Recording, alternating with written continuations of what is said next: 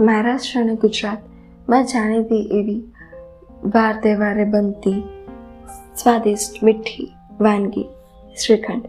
એની વાત હું આજે સ્વાદ સ્ટોરીઝમાં લઈને આવી છું. હું શ્રુતિશા આપણે આજે શ્રીખંડની વાત કરીશું.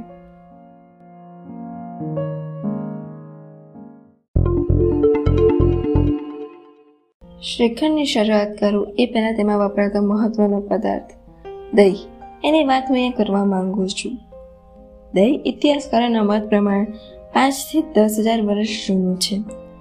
દહીંની તરહ તરહની વાનગીઓ બને છે.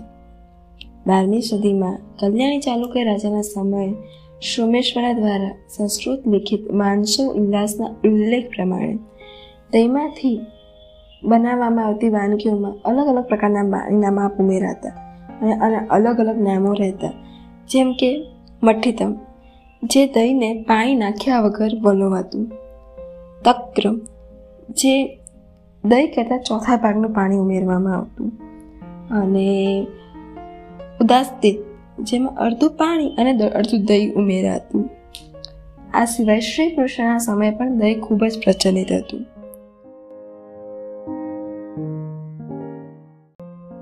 દહીંમાંથી બનતું શ્રીખંડ. જેની હવે આપણે શરૂઆત કરીશું. દહીંમાંથી વધારાનું પાણી કાઢીને ચક્કો બનાવવામાં આવે છે. એને ફેટીને એમાં ખાંડ ઇલાયચી પાવડર, ડ્રાય ફ્રૂટ્સ, પિસ્તા, દ્રાક્ષ, ફ્રૂટ્સ વગેરે વગેરે ઉમેરવામાં આવે છે અને એમ શ્રીખંડ બને છે. શ્રીખંડ શબ્દ શિખરીણી કે શિહરીણી સંસ્કૃત શબ્દ પરથી આવેલો છે. શ્રીખંડ ને રસાલા પણ કહે છે, એવા ઉલ્લેખો પૌરાણિક ગ્રંથોમાં મળેલા છે.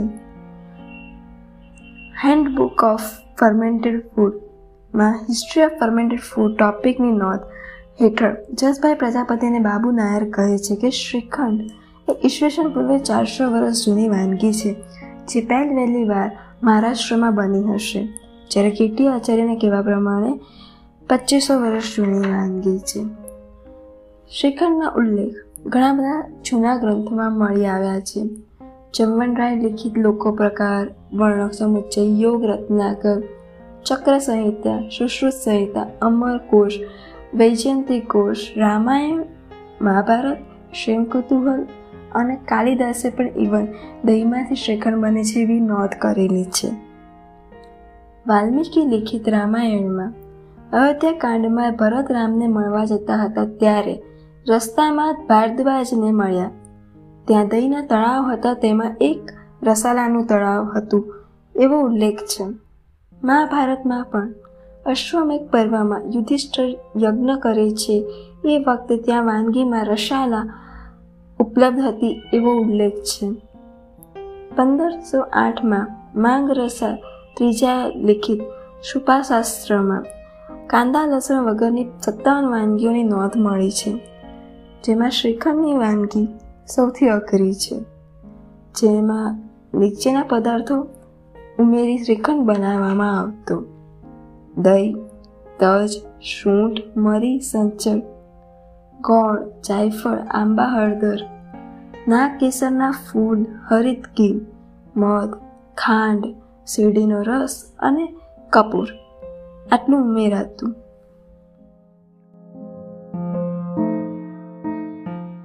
એ ઉપરાંત શ્રીખંડ જેવી જ વાનગી સતાકા એ સમયે ખૂબ પ્રચલિત હતી. સુશ્રુત સંહિતામાં જણાવ્યા પ્રમાણે દહીં દાડમના દાણા લવિંગ અને સુગંધ માટે કમૂર ઉમેરી સતાકા બનાવવામાં આવતું.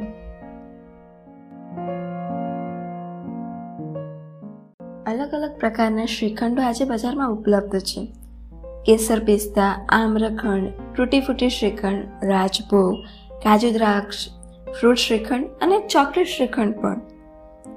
શ્રીખંડની વાતો સાંભળીને પેટ ભરાઈ ગયું હશે અને એનો ચટકો જીભ પર રહી ગયો હશે. મને વિશ્વાસ છે કે તમને મારી વાતો સાંભળવી ગમતી જ હશે. જો તમને ગમતી હોય તો મારા ફેસબુક પેજ સ્વાદ સ્ટોરીને તમે લાઈક કરી શકો છો. આપણે આવી જ વાતો માટે ફરી મળતા રહીશું. ફરી ક્યારેય. ત્યાં સુધી ટાટા બાય બાય